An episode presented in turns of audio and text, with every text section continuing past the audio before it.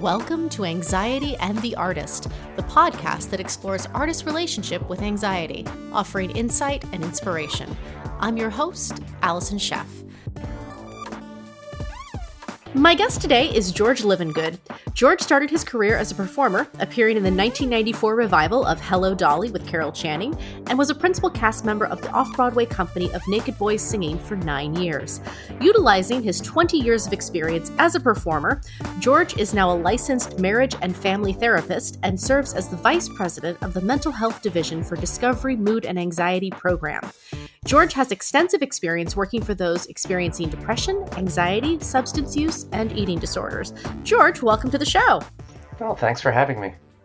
So, tell me a little bit about your background as a performer and your, your journey to becoming a therapist. Well, I actually moved to New York City in the early 90s, and I would say I was a dancer singer, if you will.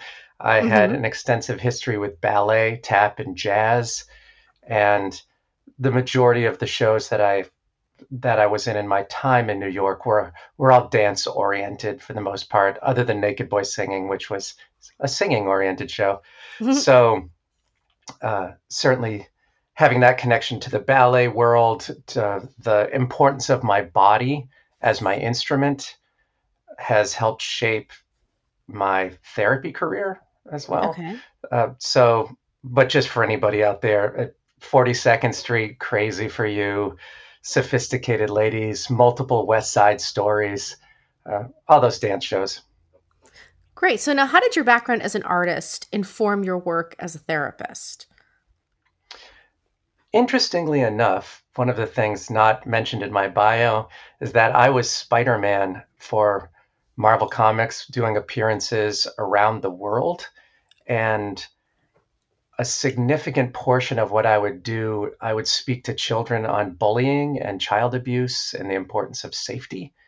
And okay. usually, the person that got me involved with or invited me to speak to children across the country and, uh, as I said, around the world were school counselors, school psychologists. Uh, so, as I wanted to make a transition out of out of the the dancing acting world and i would say it's probably as i as i aged and realized i was a knee injury away from uh, being destitute since i was a dancer a personal trainer and spider-man mm-hmm. um, i've uh, all those years on the road talking to people sitting in hotel rooms when you're on tour hanging out really getting to know each other on a deeper level uh, or on tour buses the same thing that i just really uh, came to the realization that I I liked talking to people and hearing what their story was, as well as uh, throughout my period as a performer, I was a personal trainer.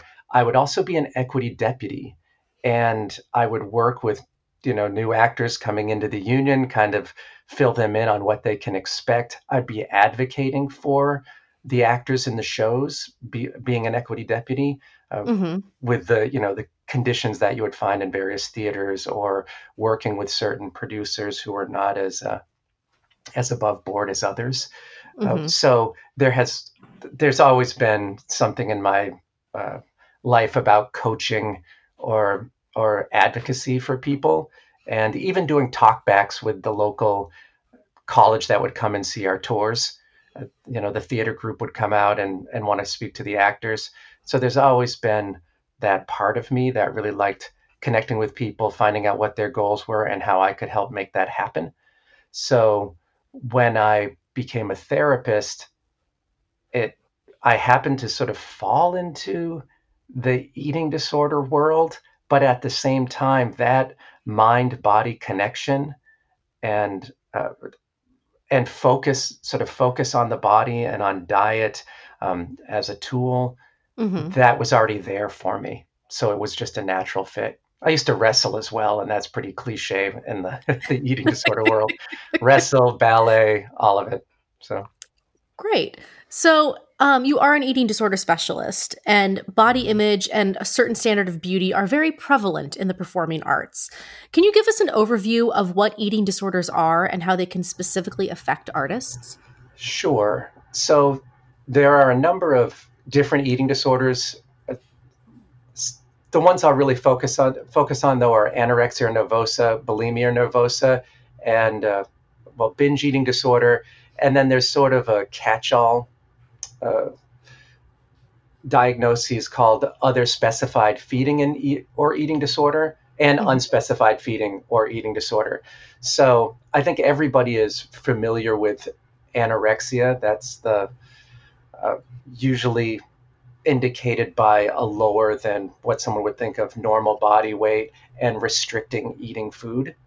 And then uh, bulimia nervosa would be uh, sort of a binge purge cycle, meaning you would eat an amount of food that is more than someone would normally eat in one sitting, and then uh, you would purge. And purge would be, you know, vomiting, uh, using laxatives, diuretics, overexercise, anything that can get that out of your system or or burn those calories.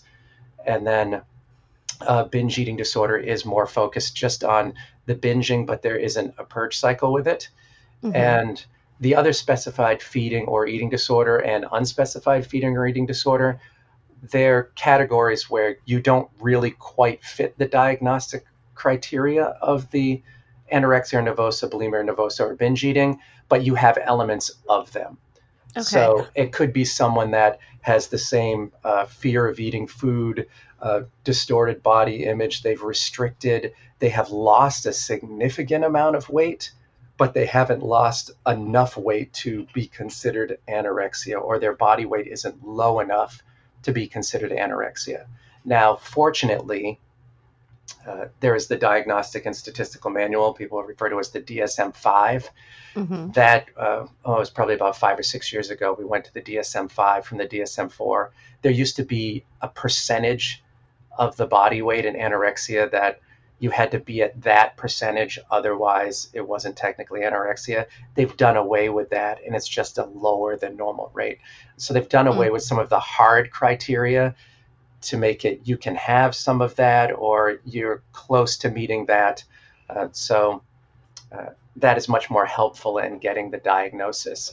Uh, with someone with say with anorexia, bulimia, or even binge eating, there is going to be the common uh, body image issues that you're talking about a focus on food, a focus on food possibly as a remedy, or just a focus on food as the distraction, or focus on calories of, as a distraction, or all those compensatory behaviors that you would use to uh, to feed that eating disorder. Mm-hmm. Those are what the person would want to focus on than what's really probably going on with them. What about somebody who exercises excessively? What would that fall under? Well, it would depend on what it would be paired up with. So if okay. they had a significantly low body weight and fear of food and restricted, then that would be someone that would be uh, in the anorexia nervosa category that just also overexercises. Um, so, or they could be someone that binges and purges and also over exercises. Okay. So, now how do these specific types of eating disorders affect artists in particular? Mm-hmm. Well, one thing that's really scary about eating disorders that they are the mental health disorder with the highest mortality mortality rate. Hmm. Um, and if you think about it, it really makes sense because you are doing things by uh, using these behaviors, you're not feeding your body in a healthy manner. Uh, you're you could be binging and, and then purging, and as you're purging, all the nutrition that you have taken in to feed your body, you're now getting rid of. Or as someone that is uh, has the anorexia nervosa diagnosis, you're restricting your intake, so you're not consuming the amount of nutrition that you need to, right? So mm-hmm. if you do that, then your body is going to respond. So, uh, if you are someone that isn't taking in, as I said, enough nutrition, then you're not feeding your muscles, your skeletal system. So, you are going to be more likely to have musculoskeletal problems. You're going to be more prone to injuries because your body just really isn't healthy. It can look good on the outside, but on the inside, it is breaking down. Um, hmm. There's also that the the dramatic shift in taking in nutrition, not the, the like the restricting and binging or not having it at all, it really stresses the heart. So there will be heart attacks. Uh, you can uh, damage your kidneys. So there's, if you just think about it, you are just not feeding your body. It is not getting what it needs. And as someone in the artistic community, you are probably, uh, well, this is kind of a gross generalization, but mm-hmm. it, certainly in musical theater, if you're a dancer or something, you are someone, you're an athlete and you are stressing your body, you are working it out, whether you're actually in the gym or you're in dance class, you're trying to shape your body in a certain way and you're not giving it the, the building blocks that it needs. So when you're younger, you can kind of, as they say, rob Peter to pay Paul, but mm-hmm. it will catch up with you and it starts to break down. And uh, you know bone density you're losing bone density. So then you're more likely to have fractures. And for someone that overexercises stress fractures. How does malnutrition affect the brain? If you're not feeding your brain it's going to be very difficult for you to focus and uh, you know concentrate on learning your lines for that mm-hmm. matter uh, for remembering steps. And as an actor for someone who needs to be emotionally uh, and intellectually at the same time in tune with what is going on and be able to access your emotions. If you are malnourished, it's you get in the, they call it a brain fog, or you can just be just agitated, sort of irritated all the time. So it's really hard to, uh, I don't know, play happy and joyful when really on the inside you're just seething. You know? Right. Yeah. Do you have an example of this? This performer was a, a musician who actually uh, he he became sick with Lyme disease, and so his body actually had a reaction, and so he was sick. He he uh, lost some weight and was struggling through this actual physical illness, and then had a breakup. And uh, as a performer, he was a jazz bass player, and this is someone who is used to being in clubs. He improvs, you know, someone would be, hey, you want to sit in on a sit in on our jam. So his uh, ability to be in front of people and uh, have no fear, in a sense, mm-hmm. you know, just he's a jazz musician. He'll do anything. Uh, so, but once he had this breakup, and because he already had this physical illness, he's it just was very difficult for him to eat and he fell into a depression and he stopped eating. And as he stopped eating then he uh, lost more and more weight.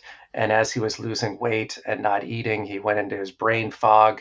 Uh, he lost his sense of humor. He lost his sense of focus. And he made it to a point and actually i don't want to talk numbers. It's mm-hmm. it's usually not helpful to talk numbers uh, especially if there's someone out there struggling with an eating disorder. They want to focus on the numbers.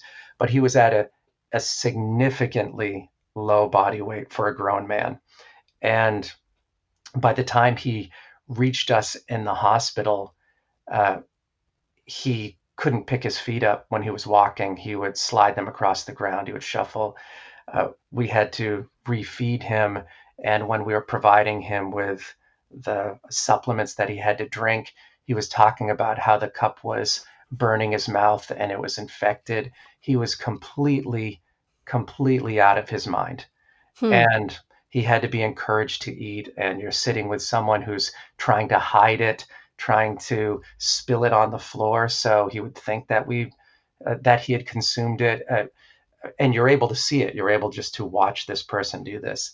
And finally, after a while uh, of refeeding, because really in these situations food really is the best medicine because any psychotropic medicine would be affected by the poor nutrition.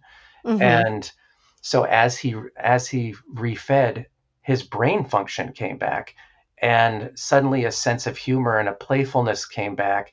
And then he started bringing in his bass for us. Like eventually he was bringing in his bass and he would play again and he made it back out into the clubs and resumed his job.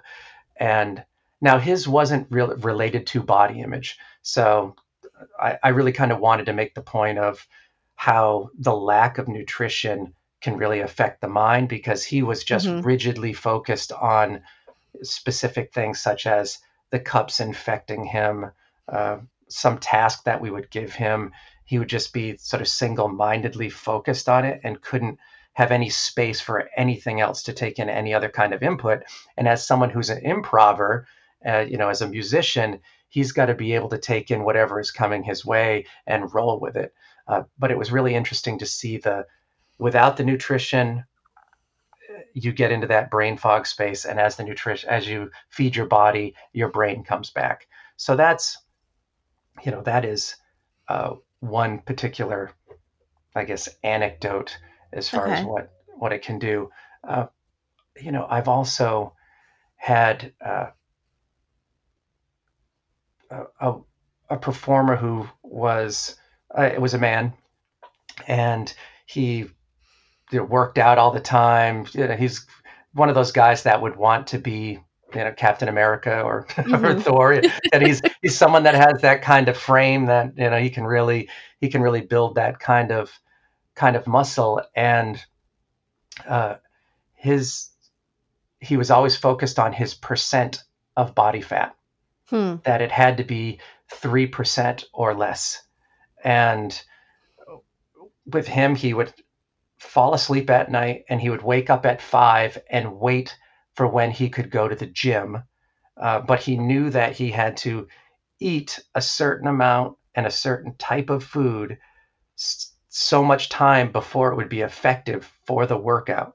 So he would he would get up, you know, at five in the morning, prepare his food, and then just sit there and wait for the time. And everything was timed out. He knew how long it would take him to get to the gym to then start his workout. And if anybody interfered with that, that ruined his day. Hmm. And he, he had his meals spaced out throughout the day so they would be as effective as possible for building muscle. Uh, in his brain, this is mm-hmm. this is the way he was thinking. It's not mm-hmm. necessarily true. Mm-hmm. Um, and if anybody interfered with that process from morning until he went to bed at night, if he had his mother call him up and say, can you run an errand for me? He would snap at his mom because that errand was going to interfere when he was supposed to be home having lunch. But, Interesting. So yeah, it, it's amazing how how just specifically focused you can get on what it is you need to do. And his was completely about his body. He wanted to just build it and look that way. And he said every surface that there is a reflection in, he is looking in it. If it is a spoon, that you can see your reflection in. If he is walking by a car and the you know the window is right there as he walks by the car, he's going to look and see if a vein is popping in his arm. That's fascinating. Coming up after the break, we're going to talk about having a strong sense of self and creating a community.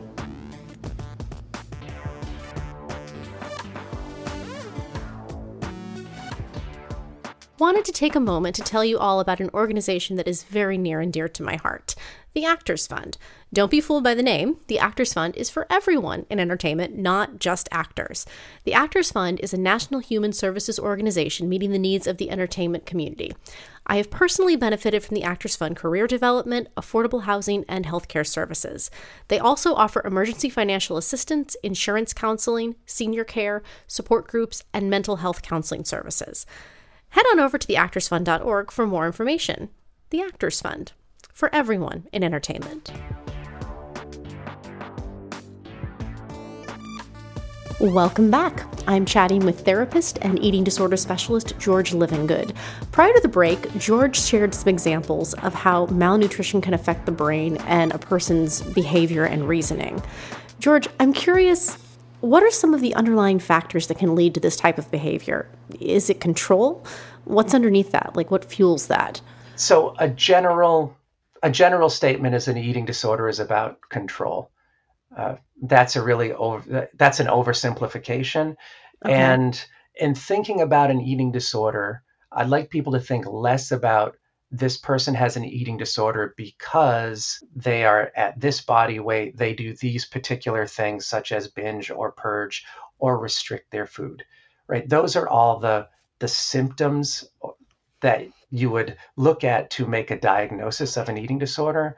But what we really want to get to is what is the underlying issue? What is this all about? Usually, with an eating disorder, there is a level of anxiety that was there long before the eating disorder.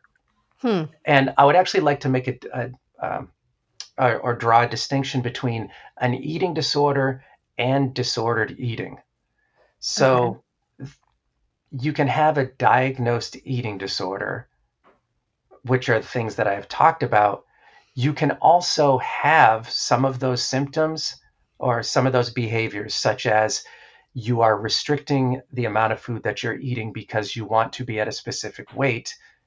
For instance, you have to be at a specific weight to wrestle, or the person running your dance crew requires you to stay at a specific weight because you're going to be being lifted by someone all the time. Uh, and so you do things to maintain that specific weight. Mm-hmm. There are things that we do for our profession or as a dancer that are not healthy for the body. It is not healthy to force your turnout as a ballet dancer to try to get a 180 degree turnout. It's just not healthy. But we do know that you do need good turnout as a dancer. And if you don't have it, you need to continue to work on it and push your body and push your body in that way. But uh, you are going to possibly you're you're at higher risk of injury because it's not natural for you, and uh, we're all more prone to bunions and things because we're doing releves and and uh, sautes and jumping around. Uh, so we can get jumper's knee, things like that. So there are things that are that are uh, dance specific, sport specific. If you play football, you're going to get a concussion. You know, chances mm-hmm. are. So you you weigh the the the risk versus what it is that you need to do to participate. So there are people that that would restrict. There are people that would uh, engage in a significant amount of exercise to try to burn calories to keep their weight at a certain place. You've got to do it. You've got to do it. But that doesn't necessarily mean you have an eating disorder. Mm-hmm. And, you know, for a whole season, as a wrestler, uh, I would restrict I would uh, run with garbage bags under my clothes. I would uh, utilize laxatives at times to make weight. But as soon as the season was done and I was allowed to eat again, I was perfectly fine.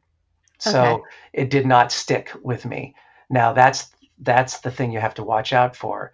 If it is something, if you're someone that is prone to that, it will stick with you. So the image images from the media, we know. Uh, I, have I've been on this planet 50 years, and for at least 40 of it, I've been aware of uh, airbrushed photos and uh, what we do, uh, you know, as far as women and where what they're supposed to be, as far as a, a physical ideal, and how that has shifted from the Marilyn Monroe to the Twiggy to the whatever version it is now, right? Mm-hmm. Or the Balanchine ballerinas that uh, were what we think of as, you know, just so incredibly thin to, oh, wow, her name just flew out of my head right now. The African American ABT ballerina that's Misty so Copeland? Yes, Misty Copeland, thank you. Uh, you know, a completely different body type. Mm-hmm. And uh, so we are aware of that and what marketing, advertising, the the impact that can have on just on the psyche. Mm-hmm. But all of us experience that, but only a very small percentage end up with an eating disorder. So it is something that if it speaks to you, it speaks to you. And then we get back to if there is that underlying anxiety and then suddenly this seems to be a way that you can start to manage your life and make your life more manageable then uh, it's kind of like your your superpower becomes also your biggest weakness you know? If, if you are someone that loves to make lists but then lists consume your you know your time and you don't actually accomplish them um, you know it's when that sort of that that strength or that thing that appeals to you then becomes your Achilles heel. Right. So, what do you say to the dancer who has to get weighed on a weekly basis by their employer, which is an archaic practice, but unfortunately still happens? Mm-hmm. Um, what do you say to that person to help them maintain a healthy body image and a healthy mental state while they are in that? Mm-hmm. Well, first and foremost, I think we can really rely on, hopefully, on the inner sense of self that you have developed as an actor every time you walk in the room and audition and hear thank you. And that's it. So the, the, you know, hundreds of auditions that we go to, and then we only get one or two jobs out of those hundreds of auditions. If, if every time you hear that thank you, you take that in and you that somehow becomes a measure of you or you know that that defines you you are not going to last in this industry right but mm-hmm. but for those of us that stay in the industry you really do i don't want to say develop a thick skin because that has a little bit more of a negative connotation you have to develop a sense of self mm-hmm. where when you walk into that room and you perform for them and they say thank you, you know you've done the best job you could, or you know that that day you kind of stunk, you know. And there there are the days I went in and I fell down in the audition and I got that job. How did that happen? But it was there's more to you than than falling out of a turn or blowing a note or uh, yeah or the weight. So if you are in a position, and I worked on cruise ships, and it is real easy with the midnight buffet to, uh, you know, and and lack of dance class and the gym. You can only use the gym when the the guests are not using the gym. Uh, so it's really hard to maintain weight, and uh, and this affected more the the female dancers because their costumes were a little more revealing. And mm-hmm. Uh, but it was about uh, there isn't anybody there that's going to be letting the costume out for you. So there's a there's a reason why we have to maintain our shape. You know, you don't have the same costumers on the on the the ships that you do and when you're on tour or you know working on Broadway, but mm-hmm. you do actually have to maintain that shape you were hired at, I guess. So yeah, it is archaic, but it also uh, when we're in this industry that is based on so many different qualities our appearance, our ability to hit a high note or to, to, to kick our leg. We have to understand we are actually being judged on that. And if you are going to fight against that, rail against that, then you probably shouldn't be in the industry. Uh, you know, it's you're being judged on your intangibles and everything else. So and and that's not I don't want to seem heartless with that. That's just the reality of what we do, and that's the reality uh, of the the world that we live in. So that cannot be what defines you. So the fact that someone is weighing you in and you're supposed to be this weight can't be what you take in as your sense of self. Your sense of self has to be based on the person that you are, the hard work that you're willing to put into rehearsal, the fact that if you're a man and you're lifting uh, a partner over your head, you are willing to hit the floor before they land on the floor. Um, that that you're easy to work with and happy to be there like all those elements that make up a person that you have mm-hmm. other interests outside uh, acting you know that's that, really important uh, it's it's really important. Uh, yeah, and this is something I actually was thinking about because it's something uh, that really became apparent to me working in the eating disorder field. The next time you go to any gathering, any whether you're hanging out at a bar, you're at dinner at someone's house with multiple people, or are at a party, listen to how much talk there is around food and around diet and working out. Hmm. There is so much of it, and and try not to talk about food, working out, or dieting, and see just how difficult it is. And uh, because when we were working in a residential facility with uh, men and women with eating disorders, we would try not to have any food talk at the table or any kind of diet talk. And it's it, it's amazing how at first how easy it is for you to slip. Be mm-hmm. like, ah, oh, this tastes great, or mm, I really like that. Oh, I hate that. And you know, I've really got this new routine, or I'm going to do uh, uh, a, a, new diet that I'm working on. I'm going to use Noom. I'm going to use uh, it. It all just it just rolls out of your mouth without thinking about it. And for me, it started to become very difficult for me to go to events or parties or things because it became so boring to me. Because that's what people were talking about. Right. And, and I'll I'll actually uh, take that a step further and go years ago when I would just be at some party with a bunch of actors and all they want to talk about is their agent or mm-hmm. trying to get an agent or the latest show. And I understand being passionate about what you do and wanting to talk about it. But if that's all you're talking about, if that's your existence, it becomes very narrow. And you need to sort of broaden your your interests and uh, and ability to relate to other people. Yeah. So I feel like so much of this is so much of expectation and you know you have to look a certain way to do a mm-hmm. certain role um is, is comes from the top down. Yes. And so what can those at the top do to sort of change that narrative? What can we be i mean as a director i know that if I'm casting an ingenue, I don't think that they need to be a size two and five foot seven or whatever. Like I try to look at the essence of what that character is and then find a person who fits that essence, no matter what their body type or, you know, I mean, obviously they have to be able to sing the part and, mm-hmm. you know, and, and you know, fill, fulfill the technical qualifications of the role. But that's something that I myself have done to sort of change perception mm-hmm. um, of what you know what is a leading lady and what isn't so what can those of us at the top those of us that are in charge what steps can we be taking to help promote a healthy body image help promote diversity mm-hmm.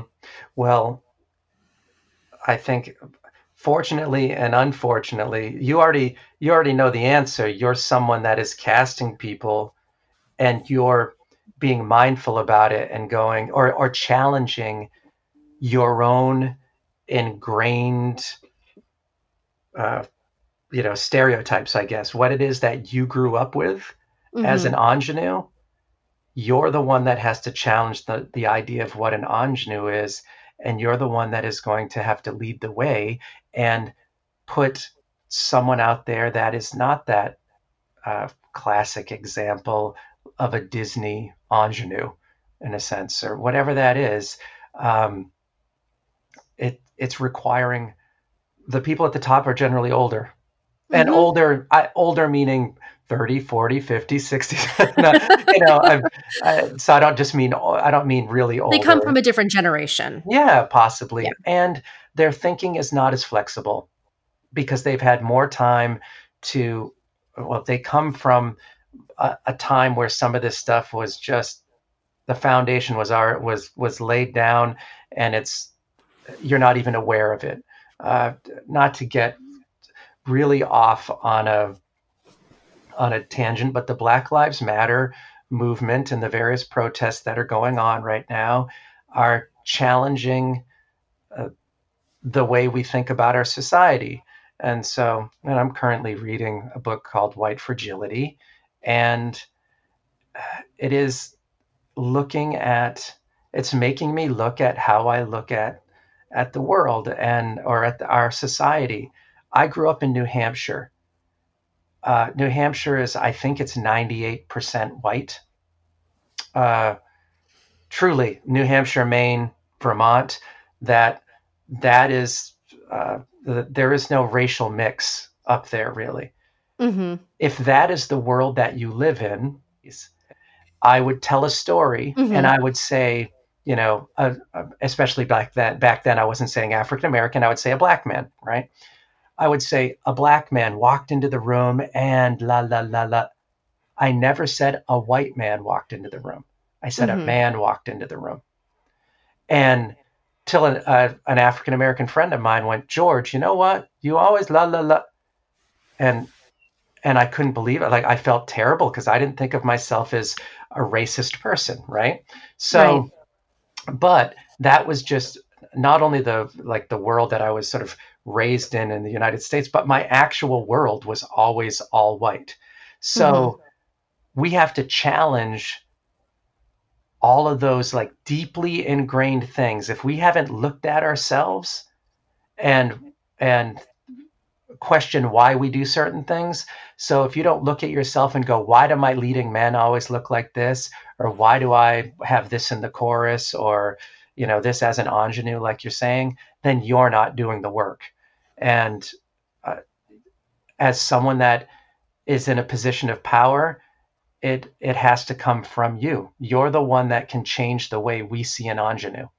Mm-hmm. Um, and or you're the one that can provide an opportunity for an ingenue that is the way a whole segment of society sees it and has never had the opportunity to have it be in the mainstream. Agreed. Agreed. When we return, eating disorders, isolation, and COVID 19. Allison here with an important reminder to vote. In our democracy, your voice and your vote matter and they make our community and our country stronger. So make yours count. Get registered, learn the issues, know the candidates, and vote.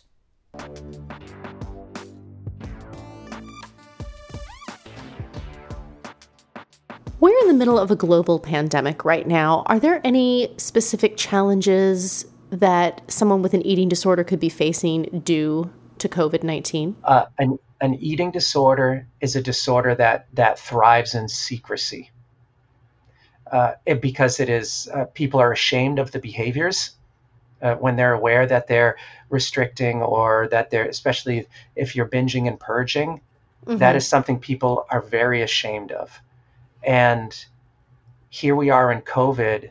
If you are not going out and you're not around people uh, another element of an eating disorder is you avoid any any uh, events where there might be food present because you don't want to have to eat in front of people, right? So, mm-hmm. COVID and being stuck in our homes can just allow that that secrecy and that that uh, those actions to just thrive, and because it it is something that is secret and possibly shameful, that person is just living with with shame and they're not connected to other people, they're not being supported by them. Um, that we really have to watch out for our friends and make sure that we're and, and loved ones and make sure that we're checking in with them and that they that they feel just connected to a community. Um, I would say yes, the performers that have weigh-ins that we're talking about, don't let that define you artists have all kinds of support groups available to them either through you know actors fund or just creating groups or the number of friends that i have that go i meet with a writing group. And not only do we write but we just feel connected to each other and talk about a lot of other things. And sometimes this was back before covid we get together and have drinks or or just meet together. Like you have to create a community for yourself uh, and and feel a connection to other people. And if there are people out there that you know that just seem to kind of disappear, be worried about them and check in on them. Uh, with COVID and even prior to that, we really saw the the rise in self taping. And mm-hmm. if you are self taping, your probably default is to want to get the perfect audition that you're going to submit. So you're going to look at your audition tape that you've just made for yourself over and over again. And if you're looking at it and you're seeing that the curtain's wrinkled, so you want the backdrop, so you want to iron that out and then do, you know, another take or two of it, that's fine. If your lighting is kind of a little stinky and you need to fix your lighting, that's fine. If you're focusing on your face, on the way that you look, you know, that it, that's going to it's going to be real easy for that to get into your head when we just start looking at ourselves over and over again. Mm-hmm. Um, that uh, be honest with yourself and and recognize that that's what you're doing and stop it. like like don't don't fix it because you don't like the way you look. You fix it because the elements of the the um, you know the technical elements are not good or you flubbed lines, but not right. Don't get focused on on how you look. Uh, if you do think that you are struggling with an eating disorder in some way, there are therapists who specialize in eating disorders. There are dietitians who specialize in eating disorders. Uh, then there are also various programs that you could go to, outpatient programs where you'd meet a few hours a day, a few times a week, and then all the way up to where you would have residential programs where you would go and, uh, like what you would think of as going to rehab, you would go for a month or two and get in there for that. But there are people that specialize in this, uh, including doctors as well, you know, psychiatrists mm-hmm. and medical doctors. So if you think you are struggling with an eating disorder, seek out someone who specializes in it because um, there are there are ways of working with it or things that a specialist will see or a dietitian just a general dietitian cannot really speak to an eating disorder a dietitian who specializes in eating disorders understands the ins and outs of it and how to help you navigate it. Um, you know, there are doctors that would look at your x-rays and they could see that you are impacted because you haven't had a bowel movement, whereas another doctor would look at that x-ray and not see that as anything to do with uh, an eating disorder. So you really have to seek out those specialists, and they are there. And there are support groups online that, that you can find. Um, uh, there is help available for you out there and people that really want to work with you. And it can change your life. And generally the art's about making the world a better place i think. So let's lift each other up and and help each other and uh, yeah not not tear each other down and lead to things like eating disorders or depression and anxiety George, thank you so much for being here today. What you shared was really informative and helpful. Thank you so much for having me. Uh, I really appreciate that you're doing this for this community. That's our show for today. Thanks for listening, and thanks to my guest, George Livingood. For more information on the topics we discussed, head on over to our website, anxietyandtheartist.com. If you like what you heard, please subscribe and share. Until next time, be healthy and stay creative.